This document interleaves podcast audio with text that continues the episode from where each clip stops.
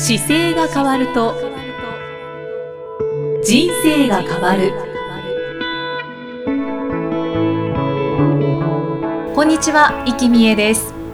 この番組では中野生態東京青山の院長姿勢治療科中野孝明先生が人生が変わっていく成功する姿勢力についてお話ししていきます。中野先生今回もよろしくお願いします、はいはい、よろしくお願いします。回はリスナーの方からいただいたご質問にお答えいただきます、はい、今回はラジオネーム SM さんからい。ただきました、はい、ありがとうございます。あの年齢なども送ってくださっていまして、年齢は52歳、162センチ、48キロ、主婦の方で職業はパートで週2日程度のデスクワークをされていらっしゃる方です、こんにちは偶然ポッドキャストで中野先生の放送を見つけて以来初回から楽しみに聞かせていただいております。38歳の時からスポーツジムに通っていて今では体を動かすことが生活の一部になっています。ジムでは主に音楽に合わせてバーベルを持ち上げたりスクワットをしたりする筋トレやヨガピラティスなどのスタジオプログラムに出ています。ポッドキャストで中野先生が話される正しい姿勢や背伸びのお話が今までピラティスを続けてきた私にとってとても興味深い内容でした。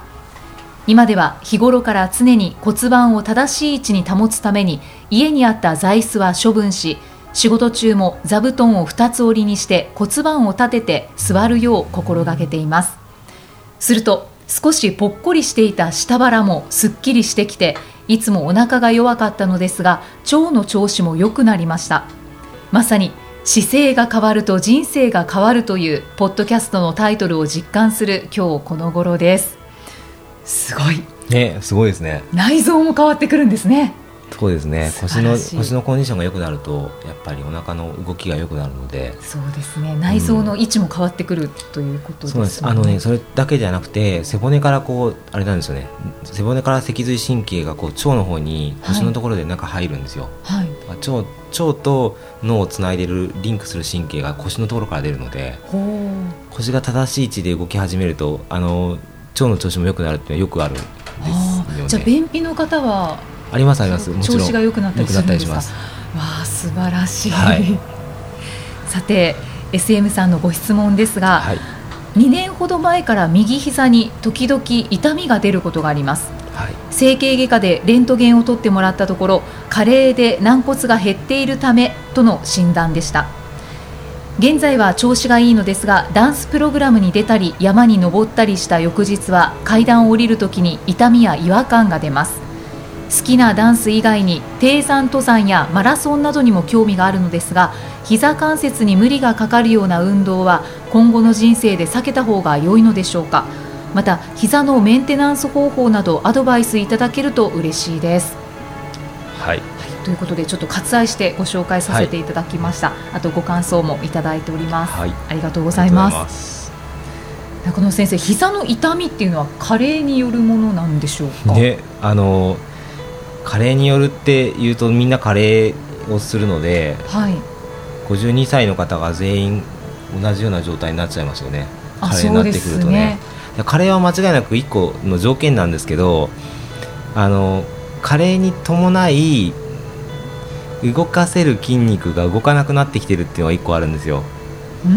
ん、なのであの動かなくなってきてる関節を動かすようにすれば軟骨が減り続けなくて止めれるはずなんですよね。加齢によって減っていくためっていう、ま、言葉のままでいくとじゃあ年齢重ねるためにどんどん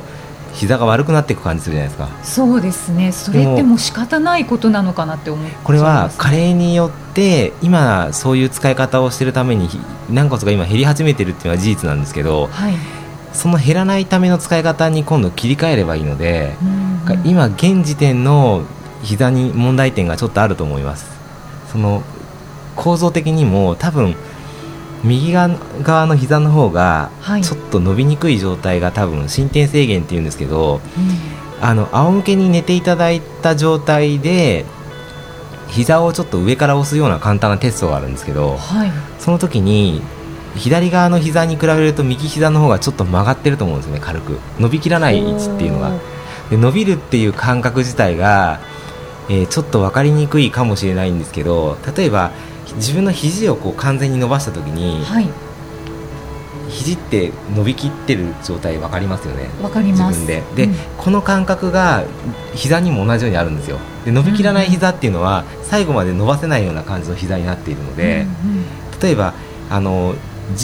地面で仰向けに寝てちょっと多分ご主人とかお子さんとかから軽くこう膝の上を押してもらった時に、はい、膝の後ろに隙間が手のひらが入るような隙間が多分出てると思います右足が。完全に伸びきって伸びきってないって。それを伸ばせるようにすることが一番これ悪くさせないコツなんですよね。うん。それはこう伸ばそう伸ばそうと徐々にやっていくことで伸びていきますか？それは伸ばせるところと伸ばせないところは出てきちゃうんですよ。でも、はい多分現時点で右足の方が膝が伸ばしにくいままなので、はい、あのその膝を伸ばすために例えばそうですねハムストリングっていうのを伸ばすための運動として簡単なのでいくとこう前屈があったり、はい、あの、はい、しますけど、まあ、長座のような形で足を伸ばしていただいてで片足を、まあ、90度の方ぐらいまで曲げた状態で前屈してくると、うん、右足の方が伸び方が多分きついと思うので。うん僕の本でいくとあのオフィスストレッチっていう名前で出してたかな。あの疲れない姿勢の作り方の本で、はい、GP コンパクトさんの文庫でいくと座り前屈ストレッチっていうものとかですね、うんうん、あと L 字開脚ストレッチっていうのでやっていただいた時にちょっと片足の膝右側の膝が伸びにくくなってると思うんですよね。これを解消していくことがすごくいい大事なことでこのもも裏ストレッチっていうのもあるんですけどちょうど疲れない姿勢の作り方だと100ページのところに足の後ろを伸ばす、はい、椅子に座って。のがあるんです。けどこれをやっていただくだけでも右足は少し伸びてくると思います。で本当はその伸びなくなってしまっている筋肉がいるんですけどそれを治療するとかなりあの治りやすいというかもうちょっと進展がしやすくなるので、今減ってしまった軟骨をそれ以上あの悪くさせないっていうことは十分可能なんだろうなというのは伺ってると分かりますけど、はい、はい。はい、ちょっと素朴な疑問なんですけど、はい、軟骨っていうのはもう必ず加齢でどうしても減ってきてしまうものいやこれはねだから軟骨の減るための使い方をしちゃってるんです今体が。なので減ってしまう車で行くとなんだろうなブレーキパッドを引きずりながら使ってるような感じなんですよ。でクリアランスが本来あるはずなんですけどそれをちょっと長年使ってる中で戻りが悪くなってるところがあるんですよね、で引きずったまま今使い始めてるのでずっと減り続けていますよっていうんですけど本来軟骨は要は骨と骨の間で上手に滑りを良くするために存在しているので、滑り良くする正しい状態であれば片べりしないんですよね。そうなんですね。なので、あと、うん、横脚がちょっと出てきてたりとか、うんうん、あの膝から下の部分に足の骨って2本あるんですけど、はい、あの頸骨と腓骨っていう2本の骨があってこの2本の骨のアライメントが崩れてきてても、はい、膝が伸びなくなってることは結構あるんですよなので正座がちょっとしづらくなってるとか正しい正座ができて正しく伸ばせれば膝は悪くならないので、はい、その辺りも本当はちょっと細かく見ていくと直し方っていうかやらなきゃいけないところが見えてきますね。じゃあ自分でできることは今は、はい、あのもし正座が苦手だったりするとその正座が苦手な例えば足首が硬いとかその辺りの弱点もちょっとありそうなんですけど、はい、どうすると一番いいですね。膝の後ろを伸ばすっていうことのさっき言ってたエクササイズ自体は、はい、間違いなくすぐできると思うので、うんうん、あとはちょっと正座ができるかどうかっていうのをちょっとチェックしていただいてでできなかった場合は足首をこう回したりする運動をしたり、で足首回すような動きをすることもこの膝悪くしないためのコツなんですよね。結局体って全体で骨組みで組み上がってるんですけど骨組みがバランスいい状態であれば、はい、この軟骨が減るってことはないんですよね。ただ傾きが出てくるとそれによって軟骨を潰し始める使い方をどんどんしちゃうので何も手を打たなくて加齢のためですよっていうとこのまま悪化しちゃうんですよ。ただその躯体が傾いてる原因を突き止めて直していけさえすればこの状態は悪化せずにあの山登りができたりっていうのが本当にできる体がまだ先があるので、じゃあまずはやはり自分でちょっとストレッチ今ちょっとまずそうですね。あのストレッチの部分でちょっと膝の後ろを伸ばすようにすることと、うん、完全に曲げられるっていう正座の形ができるかどうかっていうのを近づけていくと、はい、随分変わってくると思います。それだけでも。その間はじゃあ膝にこう負担のある運動はしない方がその間は、まあ、この方の場合下りがちょっと出てきてるっていうので、はい、上りと下りはね下りの方が大変なんですよ膝は。そうですよね。初めに下りから大体出てくるので、はい、本当に今初期のステージなので、うんうん、この段階で悪くしないようにすることが大事なんで今は痛いから、はい、痛い時はあの痛くなる運動は避けた方がいいです。ただ調子が良くなってくると下りがちょっと楽になると思うんですよね。でできるようになるなって思う瞬間があるので、はい、その時はあの次の運動していっても大丈夫だと思います。あわかりました、は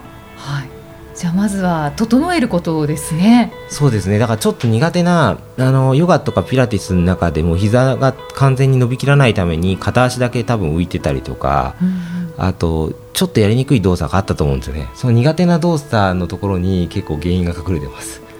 はい。そこをちょっと細かくチェックしていただいて。そうですね。はい。もう本当に目の前にいたらこことここですねってすぐあのこれやりましょうねって言ってあげたいぐらいあれですけど。あ、そうですね。はい。ぜひクリニックに来ていただいてもいいと思いますし。ね、どこにお住まいかわからないですけどでも一回あのまだできそうなところは随分あるので僕もヨガヨガはそんなやってないけどピラティスも30回以上はかつていろいろやったりあそうなんですね。ヨガもピラティスの先生ももうよくいろんな方拝見するので、はい、あのなんかその動作でこれやりづらいですよって言っていただくのがあるとあこれが悪いんだなっていうのは見えてくるんですけどね。うん。またご質問が出てきましたら。すごいね大事な年齢なんですよ今。この年齢の時に、はい、今だったら手の打ちどころがまだあるので、はい、あと10年20年と経ってくるとその先が本当に直しにくくなっちゃうんですよね。で、まあ、今だとちょっとたまに痛いながの痛みっていうのがあると思うんですけどこれが置きっぱなしにすると一旦良くなるんですけどまた悪くなるんですよ。で、ね、どんどんあの波が激しくなってきてそういえば1年のうちに1回痛かったのが4回痛いとか、っていうのをやってるうちにいつも痛くなっちゃうんですよ。でそれで杖突き出すっていうふうになるのでそれはもったいない。ここが本当にファーストシグナルでこのタイミングでどこまで直せるかで先が決まっちゃうと思います、でももちろん直せるっていう、あの直せるし今やらなきゃいけないことがかなりあると思うので、はい、ちょっとなんかそこがやっていただければなと思ってもう本当になんだろうこのぐらいの方にこの本が読んだ時にできないやつをぜひやっといてもらうだけでも変わると思いますね。うんうん。うん、じゃあこれから先登山やマラソンができるようにそうですね。ぜひ、うん、あのご自身で今中野先生が教えてくださったものをメンテナンスして見ていただきたいですね。そうですね。まずあの100ページのあれですね。もも裏ストレッチってやつと、はい、それから、えー、あれですね。座り前屈ストレッチかな。この2つはぜひやっていただいて、はい、L 字開脚と3つできれば、あと159もそうかな。足の足首を回そうって158ページにも載せてるんですけどこの辺りもすごく上手に使えると思います。ポッドキャストでもお話しいただいている、ね、足の指と手の指を組んで、はい、で足首を回すっていうストレッチですね、はい、たくさんヒントがあったと思います、はい、はい、ぜひ。やってみてくださいさあ今回のご質問は中野生態東京青山のブログでも回答させていただいていますので、はい、合わせてご覧になってみてください、はい、さあこの番組では姿勢や体についてのご質問そしてご感想を随時お待ちしています、はい、ご質問とともに年齢体重身長性別をご記入の上中野生態東京青山のホームページにありますお問い合わせフォームからお送りください中野先生では締めのお言葉をお願いします、はい、体を見直す時間は人生を見直す時間である。今回もありがとうございました、はい、ありがとうございました。この番組は提供中野生態東京青山プロデュースキクタスナレーション生きみえでお送りしました。